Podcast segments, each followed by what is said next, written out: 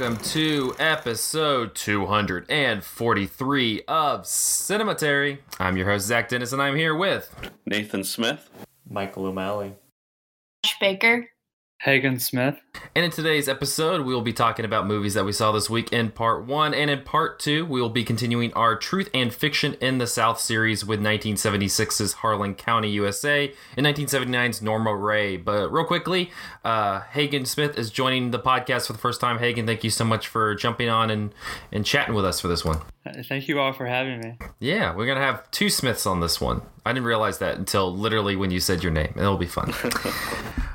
Let's go ahead and dig into movies that we saw this week. I'll kick it off real quickly. I wanted to hit some of the films that I saw at the Chattanooga Film Festival this past week, and I'll try to do that as quickly and as efficiently as possible. The first is a double feature. It's a two-part film called A Bread Factory. The first part, called For the Sake of Gold, pretty much picks up the story. The Bread Factory is a arts theater that's been running in this small community of Checkford for the past 40 years. When the movie picks up, it's the people who run it, Dorothea and Greta, are suddenly now having to fight for its survival as these performance artists from China have come to the town and built this giant elaborate complex next to the theater, and have started to kind of show this shift in how the town is receiving its culture, rather than from this local arts theater. It's now getting it from this much more commercialized venue that these two performance artists have brought in, and so the entire runtime of the movie is Dorothea and Greta trying to put on a play that they are trying to do as kind of a last ditch effort for the local theater, but also trying to work the local political system in order to secure votes so that they don't have to lose the funding that they might be possibly losing because of the school board's decision to take the local school arts fund that is really kind of the pun intended bread and butter of the Bread Factory, and shifting that back into the school fund so that they can use it for other things. And the film, and it was really funny. I told my mom that I went and saw this and saw it for 4 hours because both parts are 2 hours each, and I described it with this synopsis, and she just kind of eyes glossed over and was just like, okay. But it's an incredibly endearing, just deeply humanistic film, to both parts of them. The first part is actually incredibly funny. It's very witty. It's just some really lighthearted, really funny, jolting comedy. The one I can think of off the top of my head is Janine Garofalo plays this kind of bitter director that the Bread Factory has like these artists that kind of come through, and they do like a talk and they'll show whatever, their craft is. And then they'll do like this class with some of the children from the schools who come through. And Janine Garofalo's character is doing this class with these kids, and she's like screaming at them as if they were like college aged students or something, or almost like a football team in like a high school locker room. Like she's just yelling at them over what color is appearing in this whatever still she's pulling from a film. And there's just kind of a countless really comedic moments that you wouldn't really expect from this film that kind of is part Jacques Rivette and part Robert Altman, because it just meanders around this community. You get to kind of know all of these different faces and these different personalities that really rely on the Bread Factory as this kind of as just kind of this beacon of not only culture but community. Like you feel that. Having to shut the doors to this place is less, you won't be able to see this community play, or you won't be able to see this, whatever silly thing they come up with, but you're losing a kind of community home to, that just kind of breathes through, a lot of the people who are kind of, you know, coming here most often. And then you shift this into A Bread Factory Part 2, which is Walk With Me a While. This one... really, it's really focused on the play that's about to happen. You also have these deeply surrealist moments as the town starts to get invaded by these tourists and these tech startup workers that we never get really a idea of what specific tech thing they're here to create, but they're constantly on their phones and at times will be focusing on typing something on their cell phones, and then will stand up and begin tap dancing to the clicks of their phone keys, and while they're doing this, everybody is just kind of around them living their lives and not really paying attention at all. The guy who introduced the film at the film festival described this as Twin Peaks: The Return, but it takes off all the horror and just focuses on the folksy people of the area.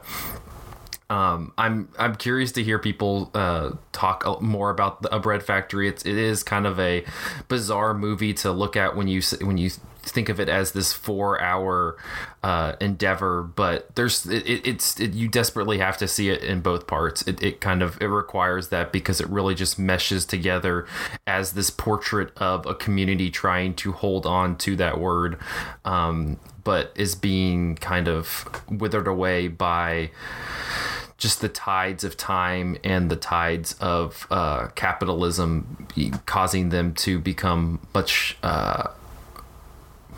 much more ranged than I think they have, much more range than I think they really wanted to. And while the push to diversify their, what they're seeing is something that's commendable, they also, it also kind of is seen as this way in order to push out people who have been long staples in the town that they don't view as being all that worthwhile anymore. And it's, I don't know, it has these really bittersweet, melancholic moments to it, but I would recommend A Bread Factory. It's directed by Patrick Wang, and I think it just recently got distribution, so it should be coming out more widely available later this year.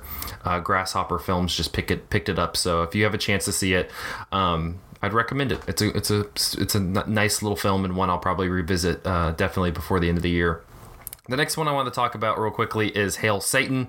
I know it garnered a lot of chatter out of Sundance. It's the documentary by director Penny Lane, which is honestly one of the top 10 names of a filmmaker of all time.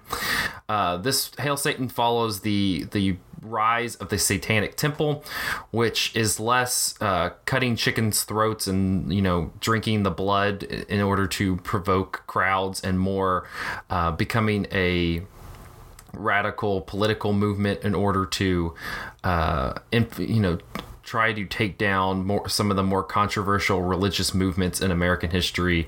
And the one that they kind of use as a through line throughout the film is the battle with Arkansas's state capitol over the placing of the Ten Commandments on the Capitol grounds. And it's an interesting trajectory that the film takes. At the beginning, it kind of is presenting it as, yes, it kind of started as somewhat of a performance art. It started as somewhat of just to kind of, for pretty much to fuck with these people and kind of incite their rage. There's one moment early on where they have a gay couple and a lesbian couple, and they're at the grave of the mother of the guy who runs the Westboro Baptist Church, and they show the two couples like kissing over the mother's grave, and the Westboro Baptist Church is trying to like sue the Satanic Temple for doing that. And a lot of their early stuff seems like it's just kind of trying to provoke the people in order to provoke them. And then as you see over time, it becomes much more politically focused. It's much more trying to find this religious plurality to the American political system. And then it shows kind of what a organization or a movement becomes when you become larger and larger and larger, and that's you start to resemble more of an organization rather than just this kind of radical movement of people, like-minded people. And I think it's kind of interesting as the movie kind of comes to a close, these members of the Satanic Temple who kind of kick this off trying to become this kind of sea change for a lot of different issues and kind of a alternative to what we would see as the Christian hegemony of religion.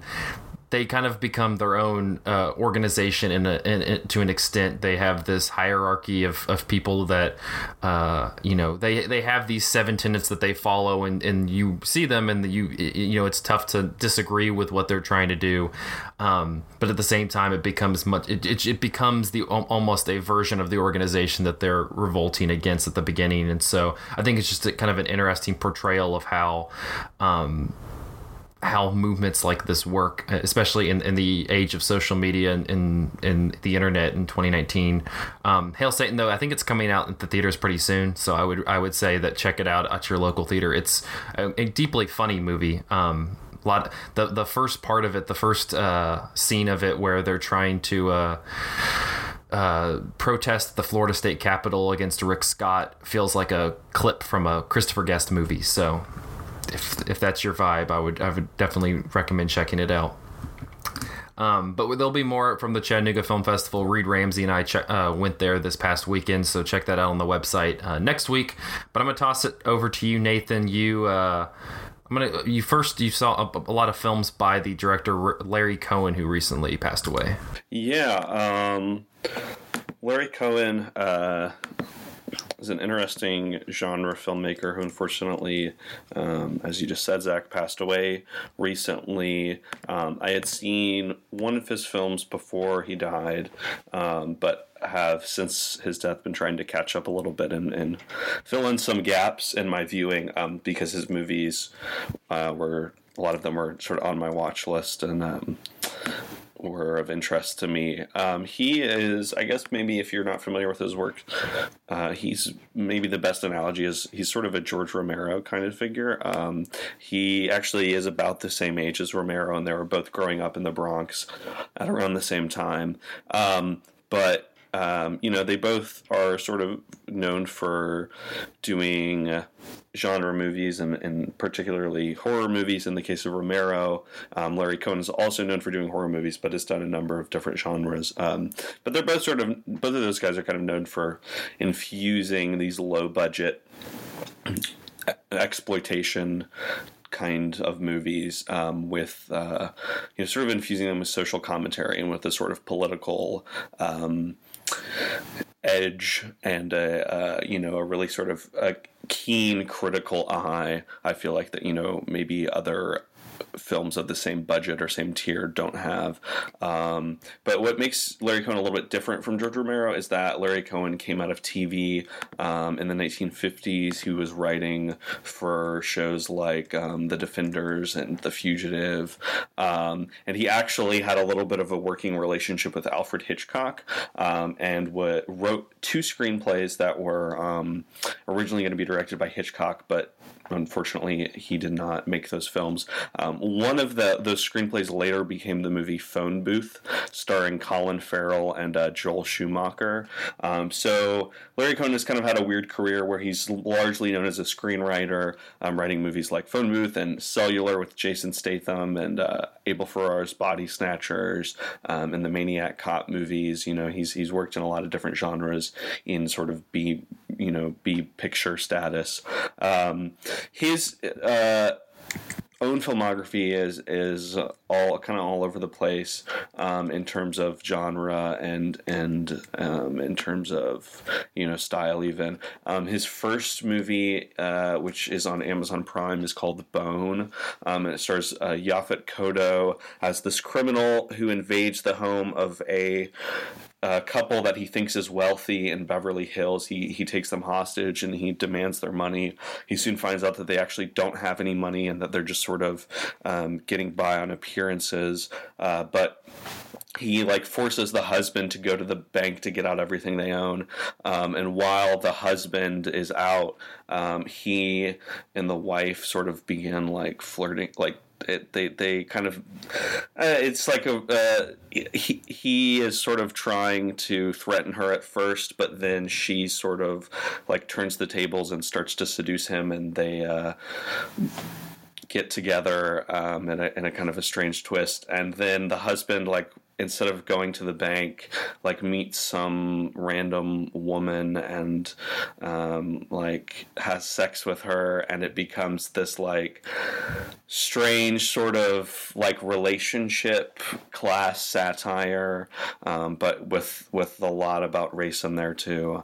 And it's a film that is sort of marketed as more of a sort of down and dirty exploitation movie, but it's actually more of a black comedy, and it has a very sort of like new Hollywood, introspective, kind of interior worldview.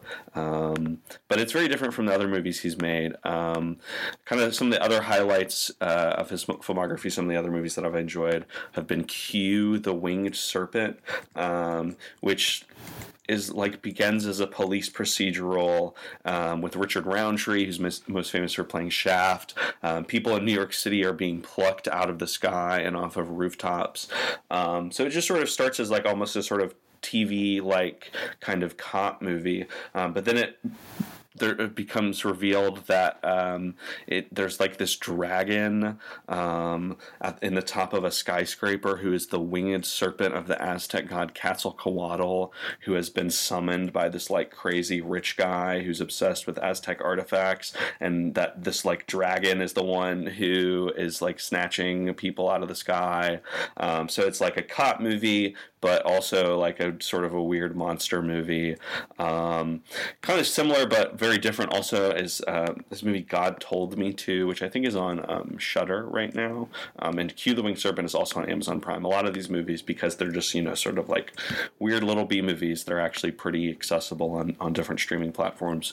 But God Told Me To also begins as like almost like a TV kind of cop thing, but it then becomes about this like weird rash of serial killings where just like random, seemingly ordinary people are committing murder and saying that God told them to do it. And then it turns out that like there's this androgynous like antichrist figure who is commanding all of these people to like go out and commit murder. And so it turns from this just like crime movie into some strange vision of the apocalypse. If you like a kind of just like a quick 90-minute genre movie that's like very wacky and sort of shifts between multiple genres, but also a lot of times, the movies are sort of about class and about kind of corruption. You have also his movie Special Effects, which stars Zoe Lund from the movie Miss 45, which is like a weird take on Vertigo, which has a lot to say about like the voyeurism of cinema, and a lot about kind of gender and sexual politics, and is sort of like a trashier even version of a Brian De Palma movie. So I highly recommend Larry Cohen if you like genre movies. If you like Romero, if you like Carpenter, I really recommend checking him out. You mentioned those two names. I feel like those are probably the go-to, the ones that people think about. I mean, do you just kind of watching his movies? Do you feel like, I guess, what reason do you feel like Larry Cohen kind of gets forgotten when it comes to that, or does he get forgotten? And maybe I'm just ignorant to it. Well, I think he does get forgotten, because I think the thing is that he refused a genre. Like Romero, Craven, Carpenter, all those guys. Did do movies that weren't horror movies, but they were mostly known as horror guys and celebrated as horror guys, and they like embraced that. And Larry Cohen did a short, TV movie for the Masters of Horror series, but he like refused that title. He did not want to be described as a horror filmmaker, even though his like most successful movie was the It's Alive series, which is a sort of like Rosemary's Baby kind of thing, which I actually haven't seen that one yet, but that's like next on my list. And he also did Black Caesar, the blaxploitation movie, which is like also probably his other most famous movie. He just kind of like refused to pick one genre genre. So, you know, he did blaxploitation and horror and crime movies and, you know, all kinds of things. And, you know, he was also working a lot in TV. So I feel like he, even more than those guys, sort of embraced his status as just kind of like a journeyman guy doing a job. So I think that's why the movies are a little bit smaller stature. You know, he had a number of films later in his career that went straight to video. And so he just sort of got lost in the margins. And he also stopped making movies in the 90s. The last thing he did was the last thing he directed was that Masters of Horror thing in 2006. I mean, he kept writing movies, wrote Phone Booth, Cellular, all these other movies, and was still working, you know, until his death.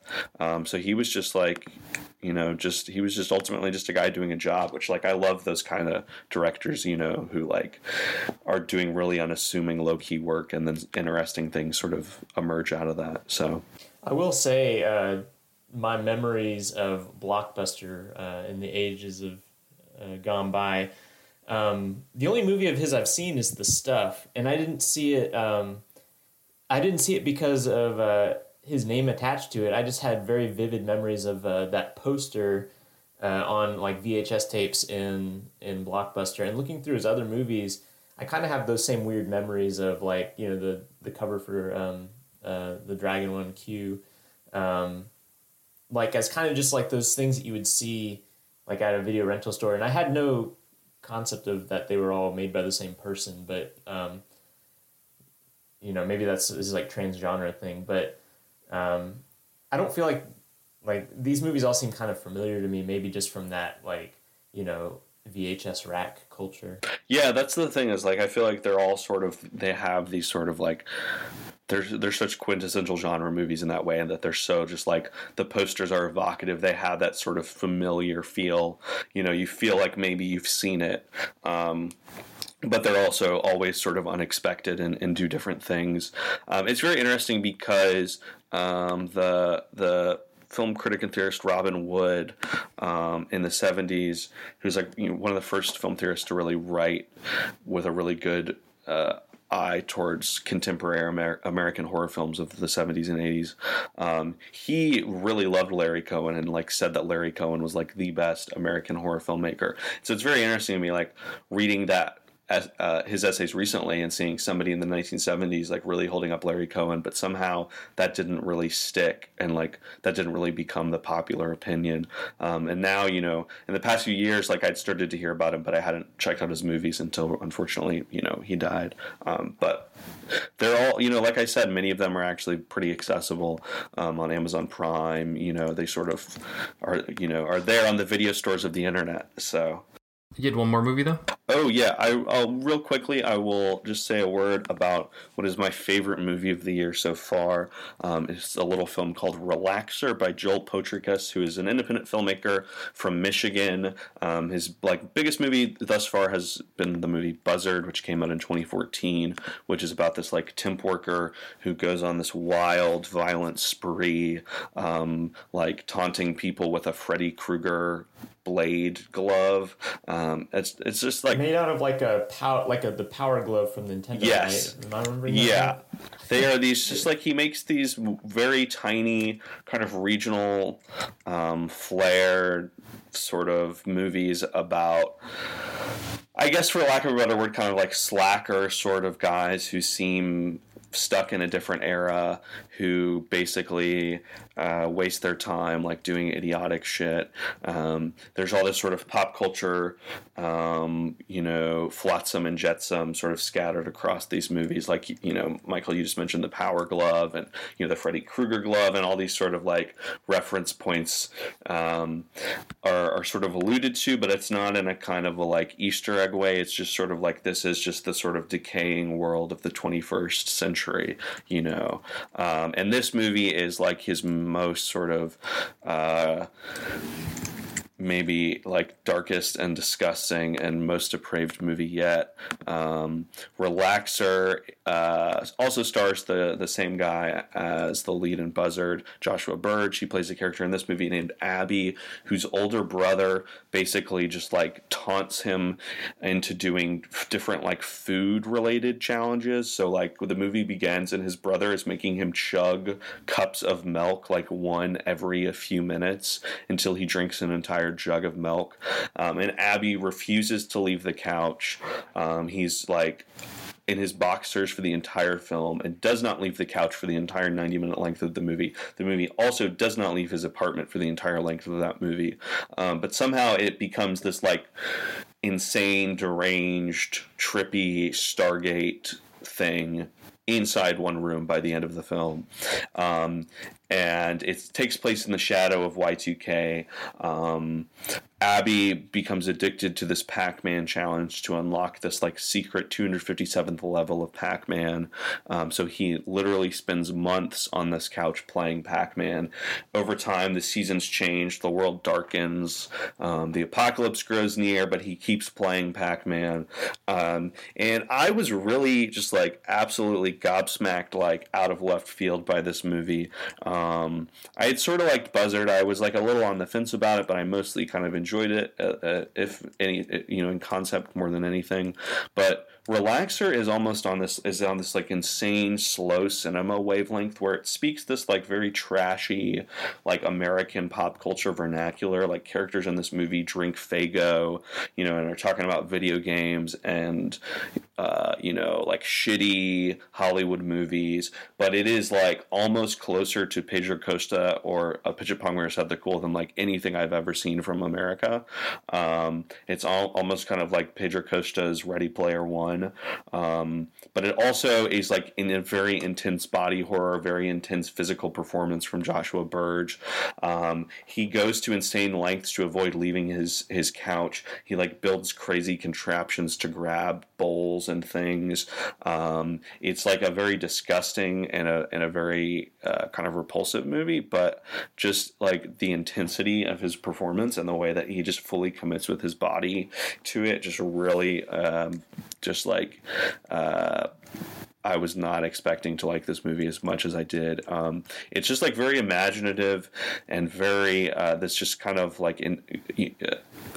I don't know. Like it's ends up also becoming about climate change. Like, I don't know. It's just I wasn't expecting it to be kind of serious in the way it is. Like it's not self-serious, but it is very much sort of thinking about our time and whatever, you know, in our moment, even if it's set in 1999 and 2000.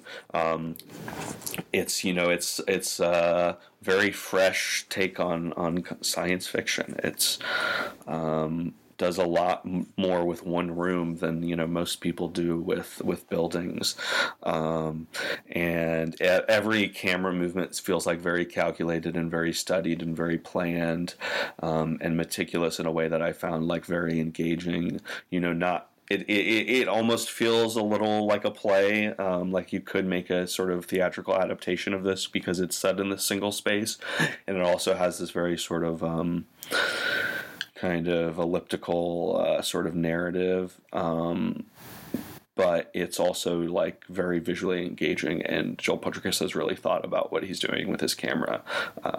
So I believe it got like the briefest of theatrical runs, which is just a shame, but I believe it's on VOD right now, and it's distributed by Oscilloscope Laboratories, and their movies have a tendency to pop up on Canopy and Amazon Prime, you know, so it will be, I think, definitely viewable within the year, you know, within the next few months, and I definitely recommend you check it out because it's my favorite movie of the year so far. So it sounds like it has it all. Yeah, it premiered at festivals last year and then just sort of like came out for a second, and well, you sold it to me. I'm ready. Yeah, it's like extremely intense. Don't eat while you're watching it. That's my advice. Yeah. So, Ash, I'm gonna toss it over to you. You had a movie you all wanted to talk about. Yeah. So we watched. Hagen and I watched a not so new movie. Recently, we watched Shame. It came out in 2011. It's directed by Steve McQueen and written also by Steve McQueen and Abby Morgan. It stars Michael Fassbender as Brandon, a dude living in New York who has some very intense sexual needs and habits. And basically the plot of the film gets going when his sister, who's played by Carey Mulligan, comes to stay with him. And this is, we learn very quickly, is like a very unwelcome visitation. They have a very interesting relationship, and we sort of get to see Michael Fassbender's character attempt at, you know, relationships and intimacy throughout, but his sort of like sexual drive and habits sort of inhibit him from intimacy, and it's sort of like a really devastating movie about this like really intense guy with his life. We watched it because Hagen is going on this journey with Michael Fassbender. Not a literal journey, but... I've been on this journey. I do have a big crush on Fassbender. It's something about his... He has a certain kind of edge to him. And also his teeth, I think, and his entire mouth area is very interesting to watch. He does great work with his facial muscles and his teeth during the, there's it's not the climax of the film, but there's a threesome scene in here that actually turns out to be very emotionally affecting, that he does some of the best facial expressions that I've seen in a while. But generally, I think he's kind of... He's like the kind of European that Americans want, I think, as an actor, and perhaps I'm falling prey to that that allure somehow. So I appreciated this film because it starts out with him on the subway, and you're getting a flashback that is... sort of cross-cutting between all these different events in his life, mostly him just getting out of bed and, like, pissing. But he's sort of giving this girl the eye on the subway, and it becomes pretty clear that it's, like, predatory. Like, she's engaged, and he, like, chases her up to the street, and it's... in this very unwelcome way. But it's sort of like, oh, like this is the character that I'm supposed to observe and identify with. And generally I think the film is really successful with this because it manages to be, in my opinion, really humanistic and moral, but without being...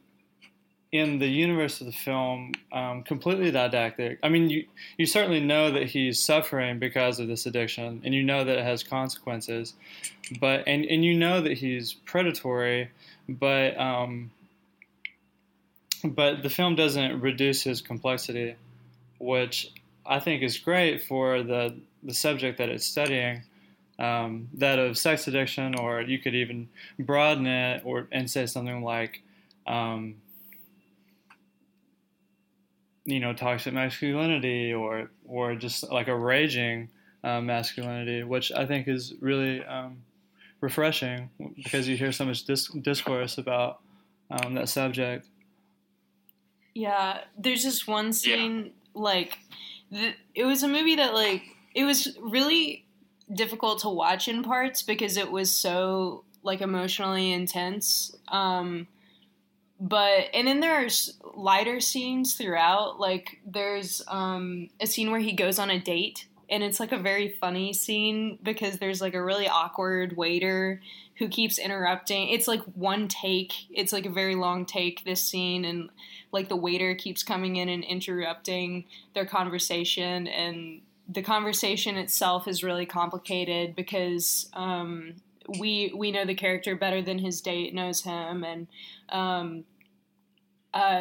like the heavy scenes stay with you because they're heavy and they're really intense, but also like even the light scenes in this movie are things that I still think about like very frequently. Like this random conversation that they have on the date is something that I think about pretty regularly. I think the writing in this movie was just like really stellar. Yeah, I think it was really good. Nathan, you said you really like this movie, right? No, I actually don't like this movie. No. Zach was being sarcastic. Yeah. Tear it apart. I'm so sorry. I don't know. I will say that when I watched this movie, it was at like 9 a.m. in a class in which I was sitting in an office chair. So not really the ideal environment to watch this movie. But I just, I feel like sometimes, I don't know, Steve McQueen, like, bites off a little too much for me, and I feel like sometimes in this movie, there are certain ways where I feel like it, you know, it sort of it conflates to me what seem like are different issues, like his addiction to pornography, like masturbation, intercourse. Like, I feel like those are all sort of like different kinds of things, and the movie just sort of blurs them all together in a way that I didn't really find super effective. But I also think that, you know, Michael Fassbender, like, Hagen, like, I totally know what you mean. Like, he has such a, like, you know, a presence and such a, like, gravitas, you know, and so he, like, he is sort of ideal for this role because he's such a, like, perfect physical type that to have him be this, like, suffering, wounded character, I think he's kind of made for that. Because sometimes it's, you know, I don't know, it's fun to watch beautiful people suffer. I don't know, so. Yeah, I get what you're saying about that. And, like, there was one, like, very prolonged scene of Carey Mulligan singing a song that I really didn't enjoy at all. I didn't think she was very good. And also, like, it was way too long. And I don't know, like, what it did, really, to further the plot besides, like, Michael Fassbender sheds a tear. And so, yeah, there were some loose ends for sure. But I still think about the date scene a lot. Yeah. I thought it was very funny. Well, I think Shame is pretty readily available if you're looking for it or curious. So I guess do not watch it at 9 a.m. in an office chair is what Nathan is saying. Yeah, don't do that. We're going to take a short break, though. We will be back continuing our Truth and Fiction in the South series with Harlan County, USA and Norma Rae after this break. Hey, Cinematary listeners, Andrew here. During this break in the show, I'd like to mention that Cinematary does want your money. You can give us your money at patreon.com/cinematary, where you can chip in a small fee of about $5 a month, you know, the price of a fancy coffee, in exchange for shout-outs in every episode, the opportunity to choose movies we cover on the show, and bonus episodes every month in which we talk about more movies as well as other miscellaneous stuff. In the past, we've just been humbly asking for you to share the show and engage with us, and we would still love for you to do those things. You can tweet us at Cinematary, send us an email, zach@cinematary.com, leave us a review on iTunes, all that stuff. But Cinematary has grown a ton in the past few years due to the hard work of a bunch of writers, myself included, who haven't been paid for their labor, which is sadly a pretty normal thing. We record things and write things for free, you listen to and read them for free, and the only people getting paid are like Apple and Google, which is depressing. So if you appreciate what we do, if you feel like there's some sort of value being exchanged here and you'd like more of it, help us normalize paying people by going to patreon.com/cinematary and chipping in $5 a month. We would truly appreciate it. Thanks for listening. Now let's get back to the show.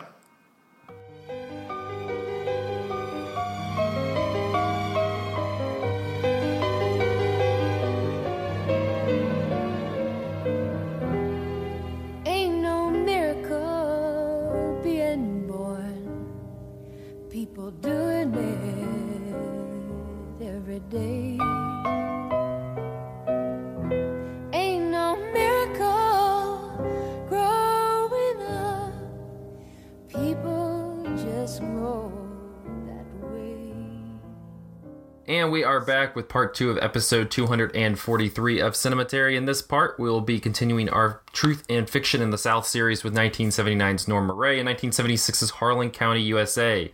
Norma Rae was directed by Martin Ritt from a script by Harriet Frank Jr. and Irving Rapich.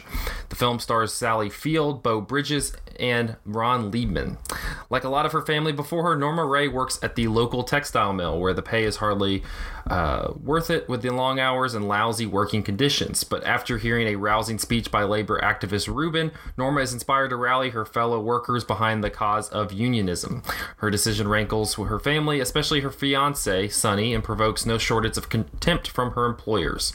The story is based on Crystal Lee Sutton's life as a textile worker in Roanoke Rapids, North Carolina, where the battle for the workers' union took place against a J.P. Stevens textiles mill. Her actual protest in the mill is the scene in the film where she writes on the sign union and stands on her work table until all machines are silent. Although Sutton was fired from her job, the mill was unionized, and she later went to work as an organizer for the textile union.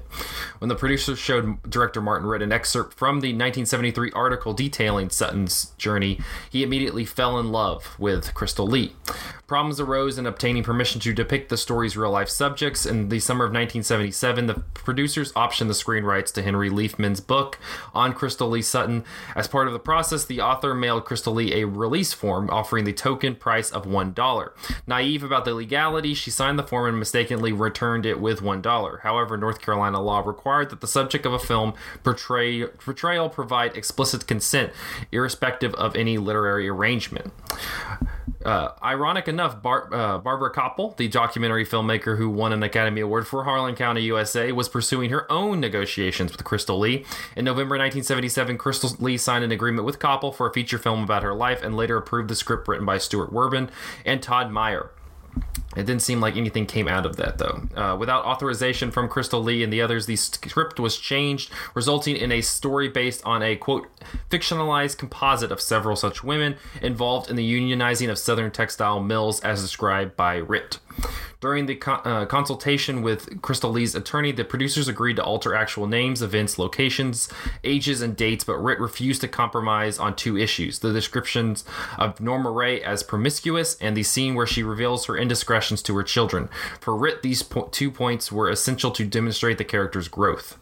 According to an interview in the LA Times with Sally Field, the casting experience was the first time she did not have to promote herself. Ritt requested her on the basis of her Emmy award-winning performance in the 1976 NBC miniseries Sybil, and she accepted before reading the script.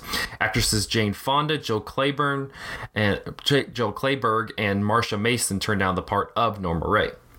In December of 2017, it was announced that Norma Rae was being adapted into a stage musical with Rosanne Cash set to compose the score.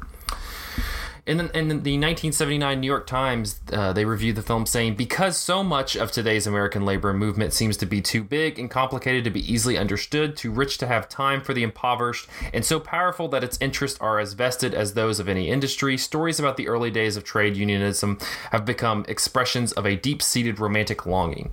When the issues dividing labor and management became clearly drawn, there is nothing quite as satisfying as collective effort to fight oppression.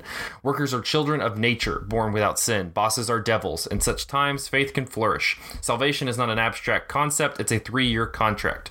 These are sentiments that Martin Ritt, the director, and Irving Rapich and Harriet Frank Jr., his screenwriters, understand and fervently evoke in this often stirring new film, Norma Rae. The Variety in 1978 said, this unlikely pairing of Jewish radicalism and Southern miasma is the core of Norma Rae and is made real and touching by the individual performances of Liebman and Field. The pacing is fresh and never laggard, and Norma Rae virtually hums right along. In 1979, the Washington Post said, the director of Norma Rae, Martin Ritt, and the writers have given this story an early 20th century intensity and optimism. The idealism shown here betrays a yearning not only for the simplicity of the old class struggle, but for the intellectuals' faith in reform. So let's dig into Norma Rae before moving on to the documentary pairing. Michael, I'm gonna kick off with you just because you didn't get to say too much in part one. Had you seen Norma Rae before? I mean, what was your idea or perception of this kind of narrative version of things that happened in real life for these characters, or at least the composites of these characters? I went in almost entirely blind. I mean, I knew that it was Sally Fields, and I knew it was about a the labor movement and a protest. But I actually knew very little about this movie just besides that, and I liked it quite a bit. I think there was one of the critics you read that said that the pace never lags, and there were times when I thought the pace actually did kind of lag, but like overall, it's pretty stirring stuff. I've been thinking about it a lot, and we can maybe get into this more with the documentary section, but there's like a poignancy about both of these movies, and maybe the critic that was talking about kind of like looking back on like bygone years with maybe rose-colored glasses makes it kind of interesting. Because now this is like doubly removed from our current era, right? So it was like a period piece in the 70s, I guess. And then, well, not too much of a period piece, I guess. But now, like looking back on it, I mean, a lot has changed about labor since 1979. And I just kept thinking, like, about, like, for instance, in Tennessee, all the right-to-work legislation and just thinking about, like, would this actually work? And one of the things that kind of struck me in the movie, they have the big ballot counting at the end, the ballot counting scene. And it's a pretty narrow squeak by. I think they only win by, like, 100 votes or something like that. It's maybe, like, 60-40 as far as, like, the employees of the mill go to unionize. And I think about that a lot because I'm a teacher in a teachers union that I sometimes feel is pretty ineffectual and symbolic, partially because of like the lack of engagement or broad like systematic buy-in for the union, and also partially because of some of those like kind of changes in the political climate. And so there's like a nostalgic element about the movie to me. Watching it, obviously not like personally nostalgic because I wasn't around in 1979, but like I guess in the same way that people look back to like bygone radical eras and kind of like imagine grafting it onto the present day. I kind of felt that with this movie, where some powerful union from the Northeast comes in and is like, hey, we're going to help you create a union, and there's just part of me that doesn't.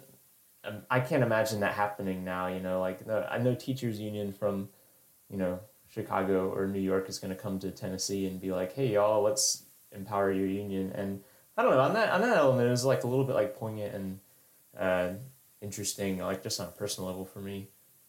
Yeah, and I'll be curious to kind of dig into that because that was something I was thinking about, especially in Harlan County, as some, just kind of relating it to the, like 2019, the current age, so I definitely want to circle back to that.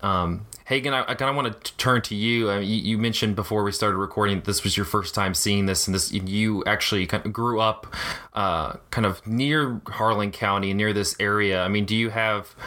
I guess what was your reaction to the film as somebody who grew up in the region and probably knew very similar people to the people portrayed in Norma Rae? Yeah, my first reaction to Harlan County was just nostalgia.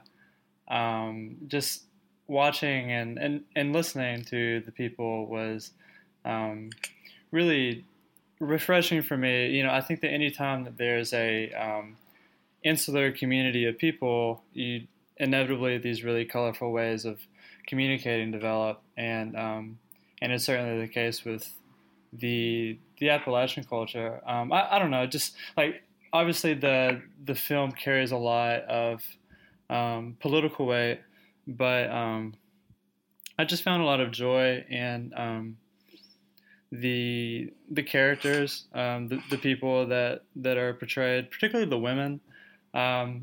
They're really great. The way that they speak, there's that one really great scene sort of in the middle of the film whenever they get in a fight. Two of the women do, but it's difficult because whenever I was growing up there, and even to this day, coal mining is still a thing. Sort of that era of organizing the labor conflicts, that was really before my time. And I just kind of grew up in a little bit different Appalachia, and that was more of my grandparents' era. So, it's always good to connect with that. I appreciated how the film is very conscious of the history as well, particularly with, it talks a lot about what happened in Harlan in the 30s, which was quite a bit more eventful than what the conflict is that's portrayed in the film.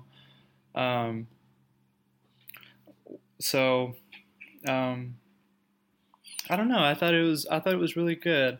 I didn't enjoy Norma Rae quite as much as Harlan County, but I thought they both did great work with what they were intending to do. You mentioned the women. I think especially in Harlan County, I think that the intensity and just the passion that these women have is incredibly striking and at times just deeply moving, and just the courage they have. And you can feel probably that watching that had some effect on Sally Field as she plays Norma Rae and kind of portrays this figurehead in this movement. I'm curious if you guys, or what you guys made of her performance as kind of the person who's, even though you have Ruben there as the labor activist, I mean, she very much becomes the face of this movement.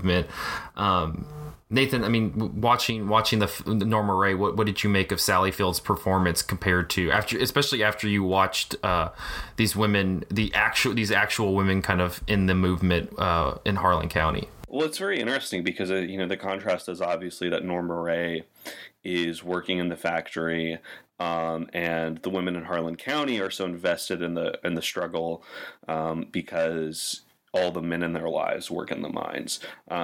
So it's a little bit, kind of different positions.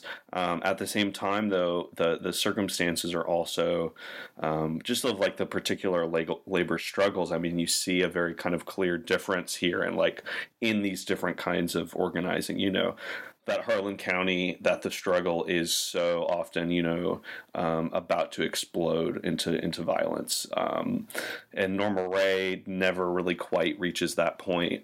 But you see, the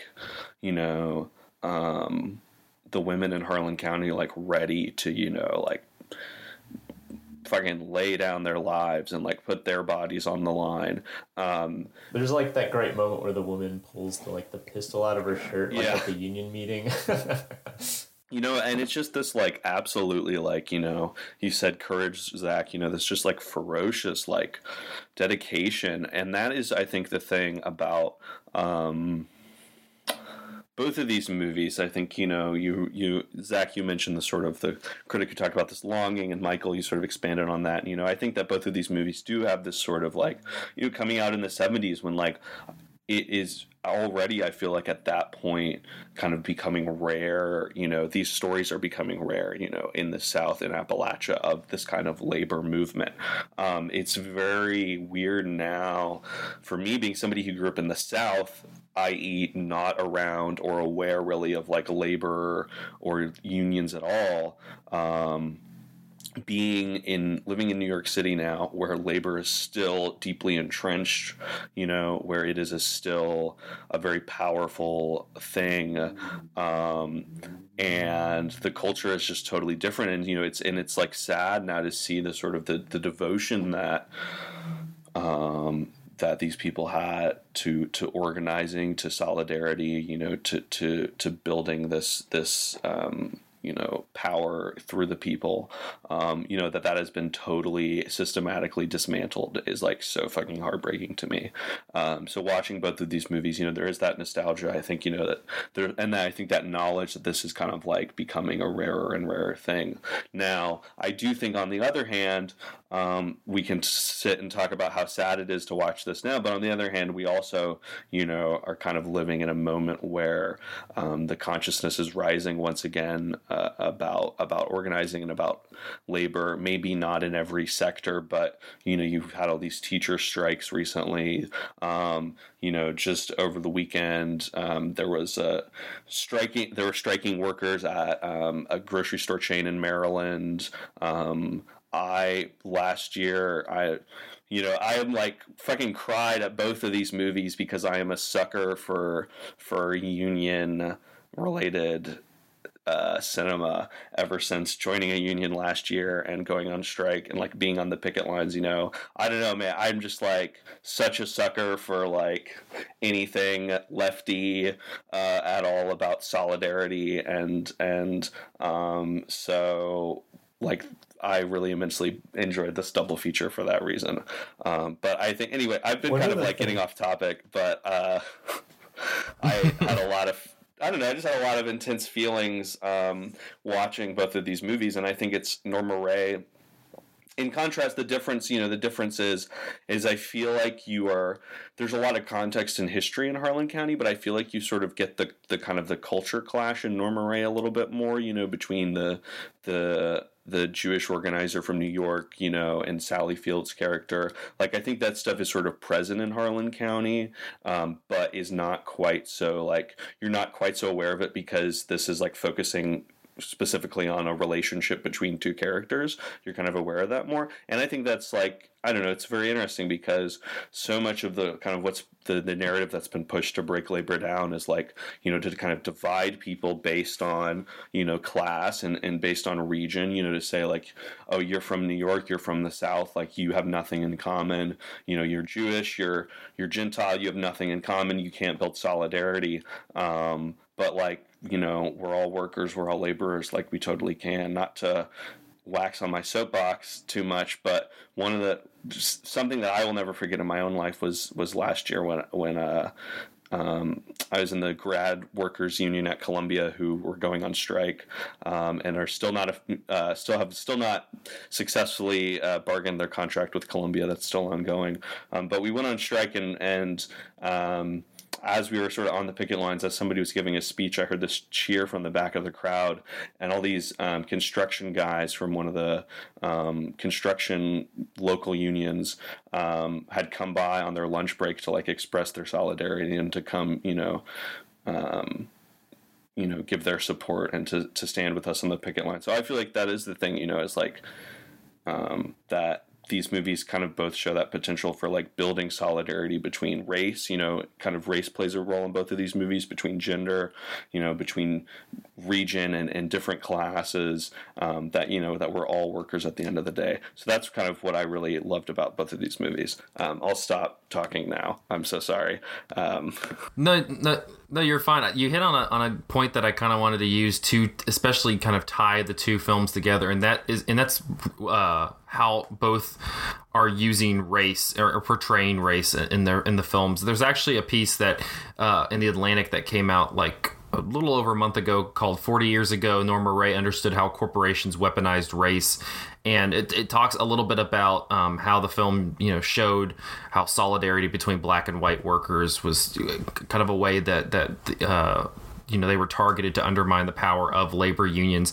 And it's interesting to think of race in both of these movies. You have a couple black workers in Harlan County who they talk to, but I don't know if you get that picture profoundly. And in Norma Rae, you see a lot more of them because you definitely, you know, when she starts to kind of develop the union there, you have a predominantly black base that is starting to follow her in that fight. There's that guy who like almost gets lynched, you know, at one point. Yeah. So it's like super explicit about it in a way that Harlan County just sort of like, they make jokes about like there being like one or two black guys in the room and like, it, you know, everybody seems on good terms, but it's just sort of like there and not really as emphasized. So it seems like you all picked up on that kind of the same as I did, just kind of watching both of those. And I don't know, that was something that I was thinking about is how both films,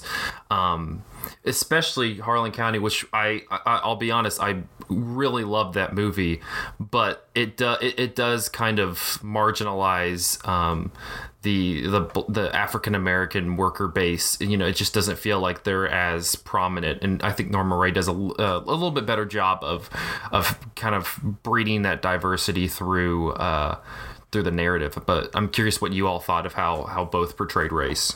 I also thought, I liked Harlan County better of the two movies, but I thought Norma Rae, one thing it did better is kind of like what you're saying is how, Nathan, you're talking about solidarity, but Norma Rae really shows like the labor that gets put into solidarity, right? Whereas in Harlan County, you kind of see a united front in a sense. Norma Rae, you see the coalition have to build, and one of the things they have to get over is like this intentional, race baiting and things that the company uses to try to, break up the union. And to bring it back to my own experiences, race plays pretty heavily into education, and especially in like a city county environment where I'm teaching, there's a huge ideological split between, teachers out in the county versus teachers in the city, just based on like the, the student populations and things like that. And, a lot of it's kind of coded, but a lot of the, controversies surrounding, labor or even how we serve students are kind of follow along racial lines a lot. And, I would say like, there's definitely like a black base as far as the Knox County teachers union support goes. And I think Norma Rae dramatized how that sort of thing is often weaponized a lot better than Harlan County did. Definitely.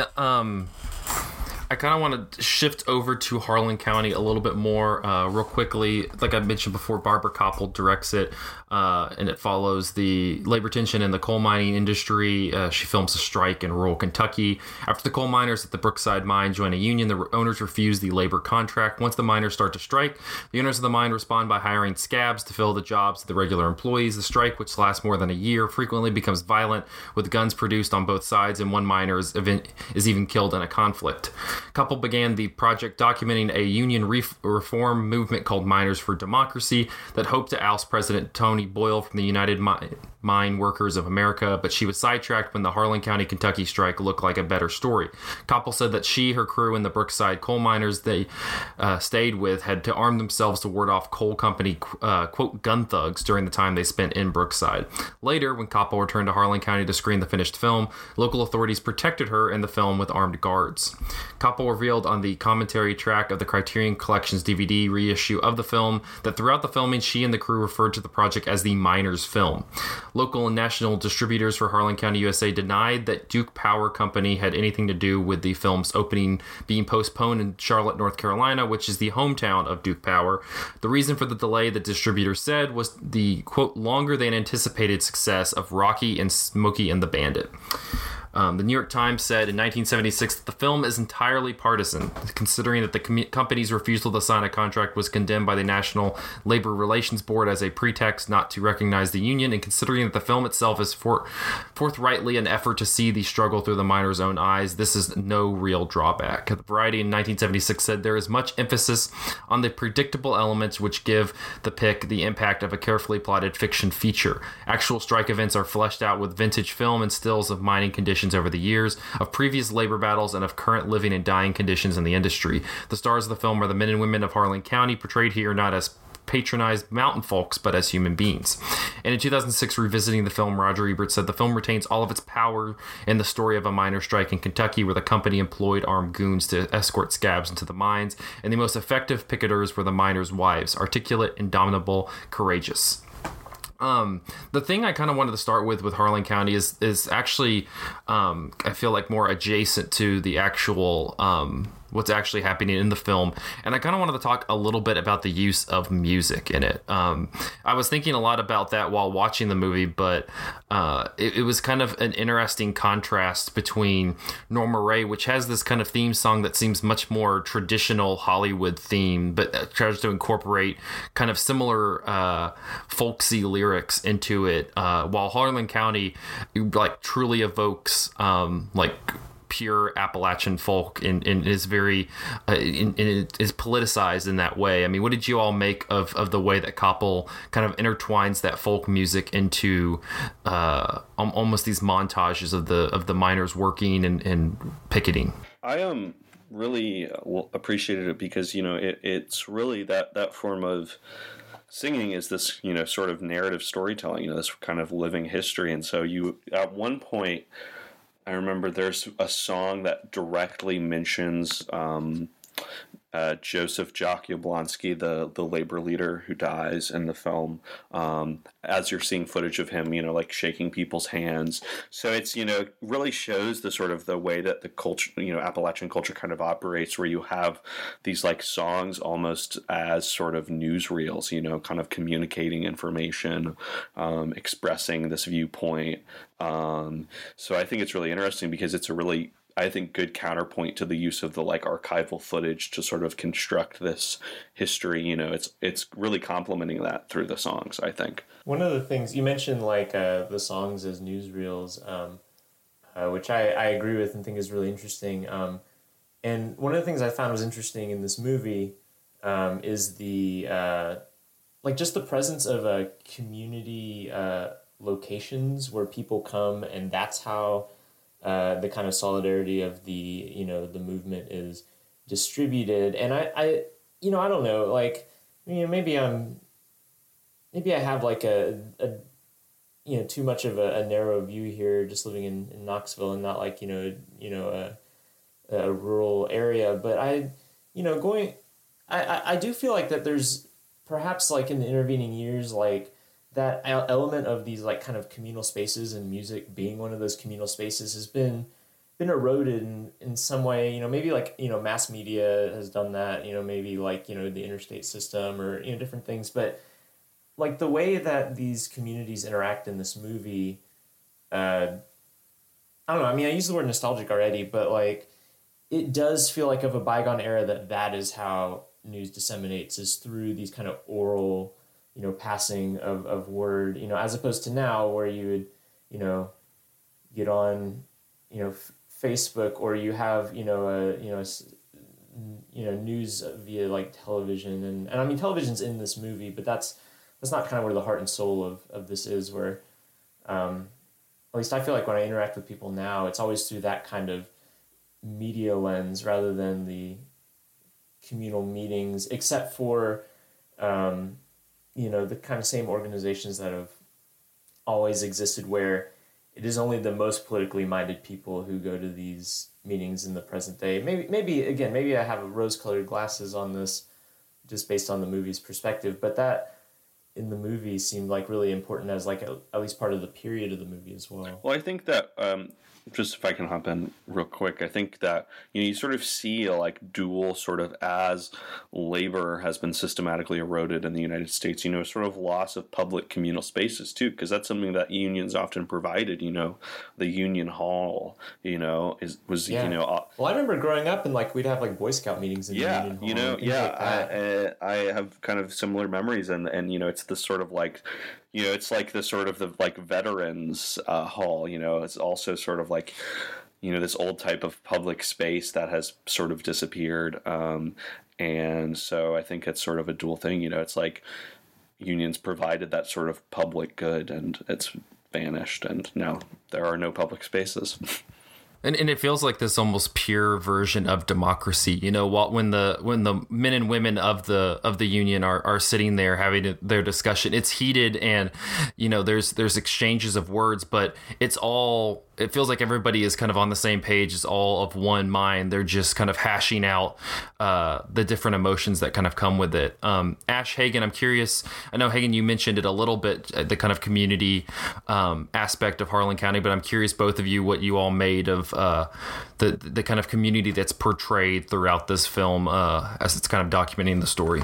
I don't know. Whenever the movie was over, I sort of said, like, I feel like I understand my grandparents better now, because I have, my grandfather is from Harlan County, and both my grandparents were raised in, like, really, you know, rural parts of the country. My grandfather in Harlan County and my grandmother in rural Tennessee. And, you know, as I was watching, like, I felt like, you know, like I knew these people, kind of as Hagen was saying, like I sort of like know these personas, you know, have grown up around them.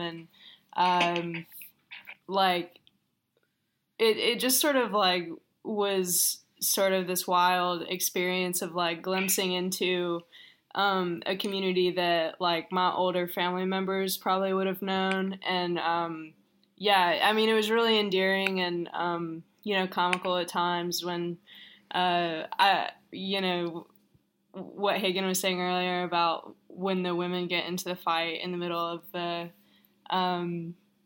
film. And yeah, I think it's sort of important as a whole. And I think that if we're comparing to Norma Rae, like that's one of the things that I think that Norma Rae doesn't do so well is just like capture this like spirit of community and like the, you know, I think the, you know, Norma Rae like attempts at that and, you know, does what it needs to do and, you know, does a, you know, good job overall. But,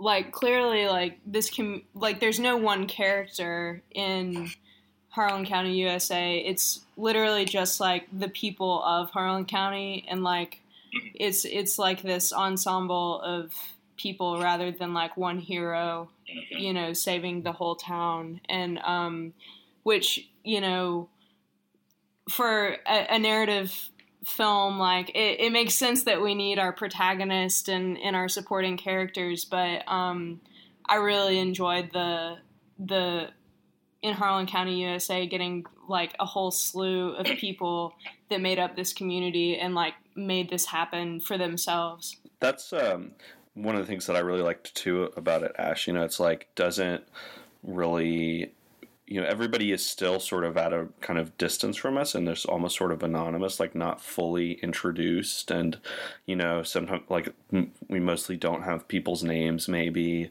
but we get a really still like clear sense of who they are just through like their actions. And it's sort of, you know, really a movement built through people where Norma Rae is just, like you said, you know, just kind of individuals.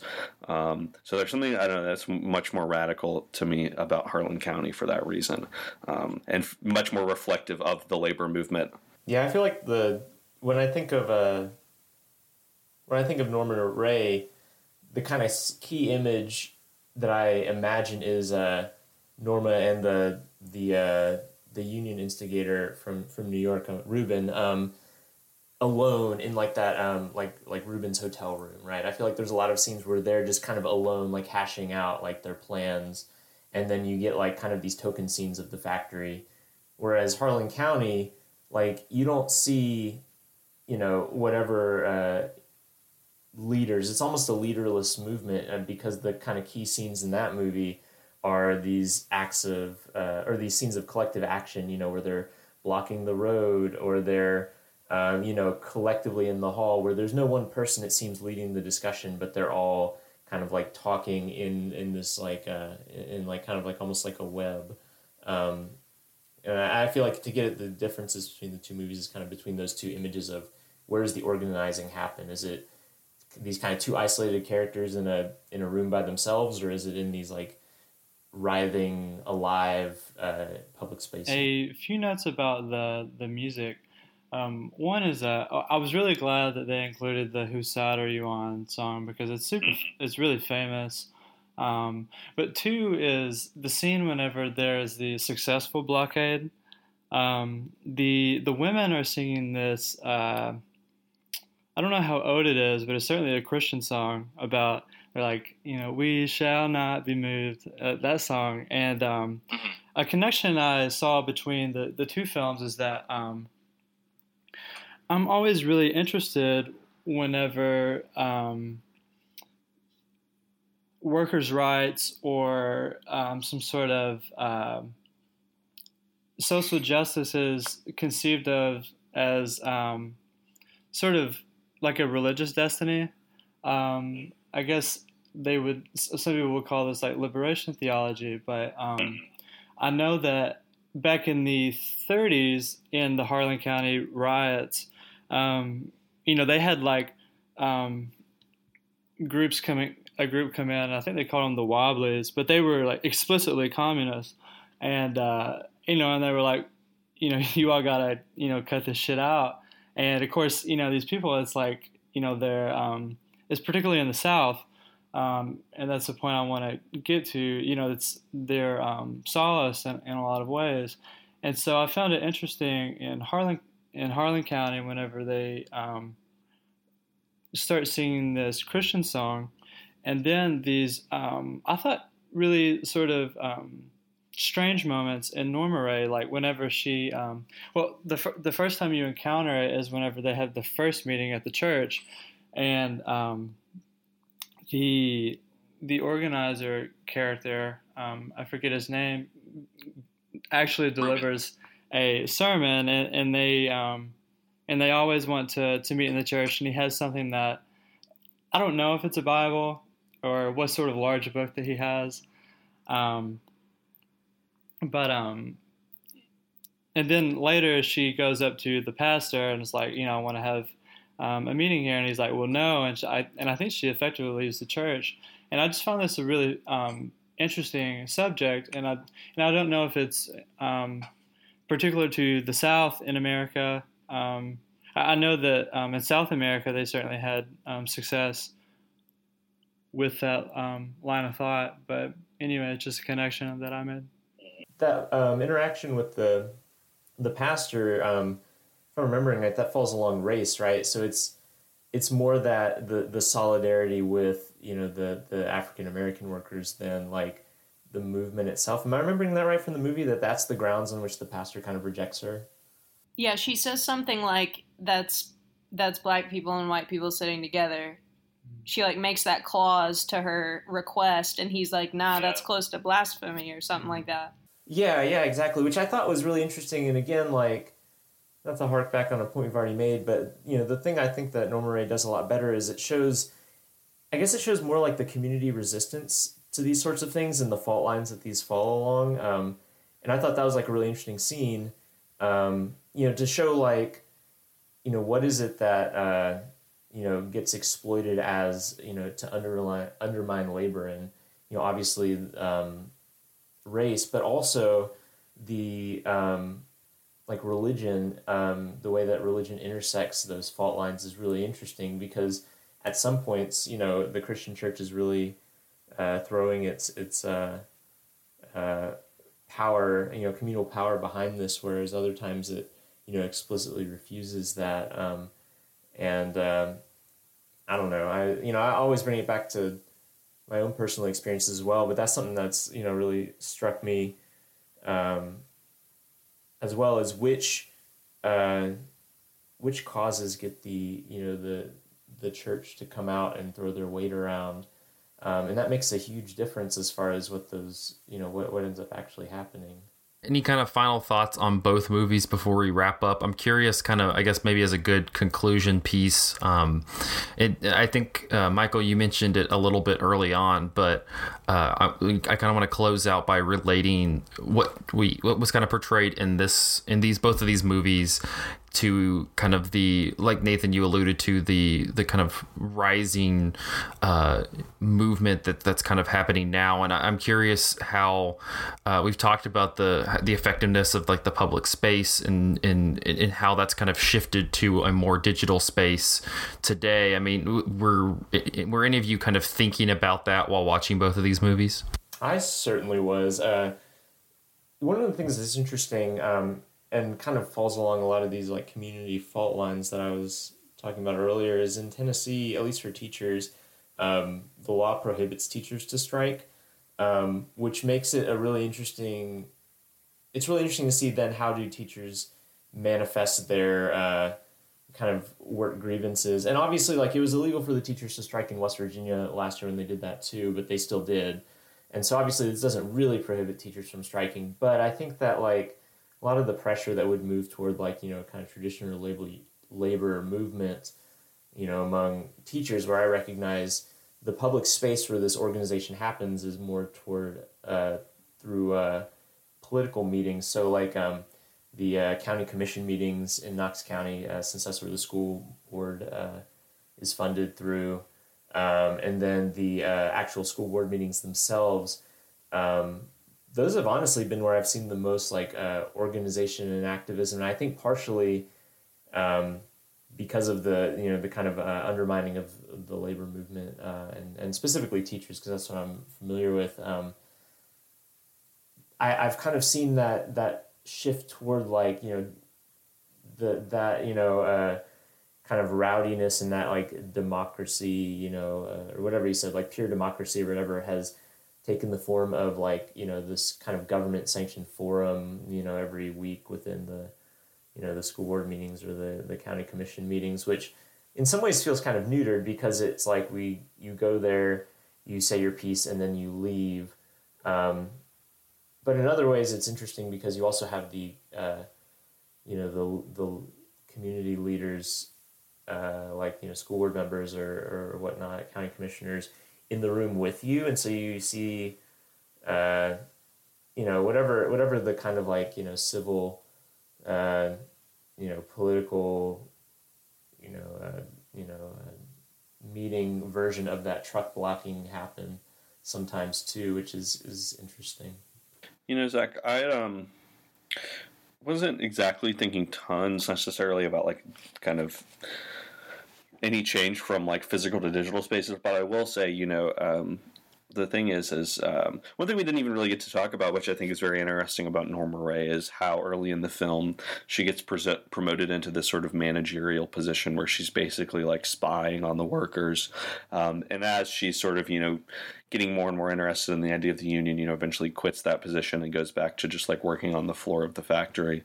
But you know, that's the thing is, like, there are a lot of ways in which, you know, kind of digital technologies and spaces allow for a lot more new ways to organize. You know, there is, you know, a growing, you know, rise, I feel like, of, you know, labor organizing and new kinds of political organizing on the left that are largely aided by different, you know, digital social platforms or whatever. But on the other hand, you know,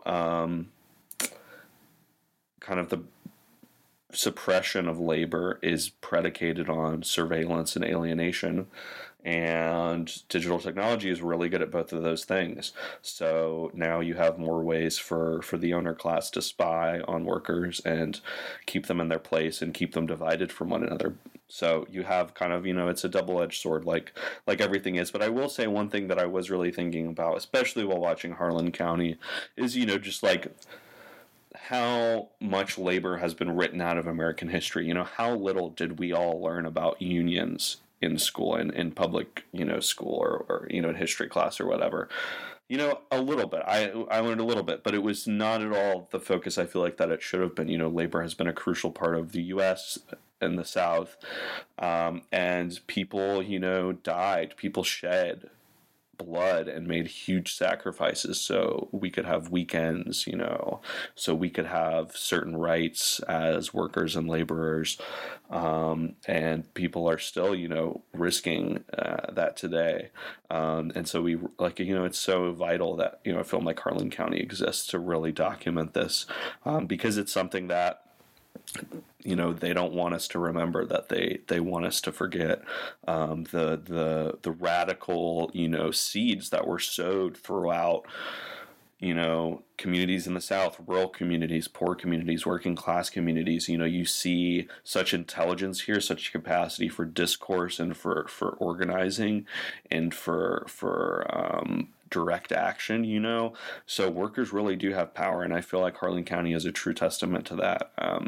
So I definitely feel like it's written out of history, you know, and I think it's, you know, wild. And I think, you know, one of the things you know, mass media does is kind of erase history as well, because it, you know, homogenizes American culture. You know, I would say that, like, the, you know, it was almost a novelty, for example, when, like, you know, in the early 2000s, you had, like, Oh Brother, Where Art Thou, using a lot of the songs, which actually do appear in Harlan County, you know, as kind of like this folk music. It's, like, quaint and, like, oh, look at these, this bygone era. And, like, you know, in just the span of a few decades, I feel like that the, you know, the kind of ambient cultural music of, like, this, you know, Appalachia has been kind of remade in a way that does kind of erase some of the history of it, and also I think makes it just kind of cute. You know, we take Labor Day, like, every year, and it's like, you know, growing up I had no idea what that was. For a while, I had, like, kind of a misconception that it was about women giving birth. But I feel like, you know, we take Labor Day, and it's not the same as the other holidays, you know, except for maybe, like, Memorial Day, where it's just kind of this mysterious holiday that we get off every year, and people are like, hey, Labor Day, we'll go to the beach or whatever.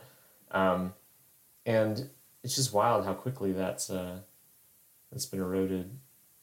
I will also say on the digital surveillance, one last anecdote, but last year, I guess, or maybe 2 years ago, there was a really contentious school board decision about, like, where funding was going to go in Knox County.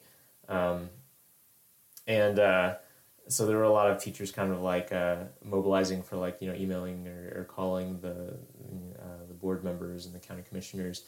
And the superintendent of the schools, like, sent out a message, like, the day before the school board meeting, like, saying, like, hello, we would like to remind everyone that you are not to use, you know, school hours, even during your break, to, you know, engage in political activity of any kind, you know, which is basically implying that they had noticed the influx of digital communication over, you know, that period, and had to then, like, you know, kind of come in and finger wag about, you know, how we used, you know, our time. Well, I believe that will wrap up. You know, we'll wrap up on this on that note, because I think that was very well said by both of you. I'm so sorry that I love to talk about labor. No, you're fine. It was good. It's one of those, we need, like, the Patreon exclusive where we just kind of keep going. I know, dude. We just need the, like, union cast where I just fucking get to talk about, I just get to cry about solidarity between workers. Patrons, email us. We can make that happen as an exclusive to you guys. Give me money and let me cry to you about the power of the people. The union united will never be defeated. Well, if you want to join the Cinematary Union, you can follow us on Facebook at facebook.com/Cinematary, on Twitter at handle @Cinematary, and on Letterboxd at letterboxd.com/Cinematary, where we post all the movies that we talked about in this episode. We'd also like to take this time to you know, give a shout out to our patrons. I'm gonna kill time as I try to pull up this sheet that I should have pulled up ahead of time, but luckily I'm just really, really good at rambling and keeping this going. So a big thanks to our patrons: Cam, Chad Newsom, Christopher Metcalf, Maggie, Matthew Lingo, Ron Hayes, Tyler Chandler, and Whitney Rio Ross. We appreciate your patronage, and we hope more people will continue to support Cinematary and support the writers. I know. Like I said last week, it's not a giant contribution that we're giving back, but I know every person who has written something so far since we've started the Patreon has been, you know, kind of grateful just for a little bit of something to say thank you for your work and your dedication and your passion. So we really appreciate it, and we hope more people will kind of join along. Next week, we're going to be continuing this series with 1985's The Color Purple and 2018's Hail County, This Morning, This Evening. We're getting close to the end of this, and so be sure to check out the backlog. We've got some really good episodes so far, and we've been really happy and satisfied with how this series has turned out. I think it's been one of our richest ones yet. And if you, again, going back to the Patreon, if you have not joined Patreon, we have some nice add-ons for people who have listened to previous episodes on Deliverance and Hillbilly and Wise Blood, as we have kind of additions to that as well. So definitely check that out. Until next week, thank you guys for listening.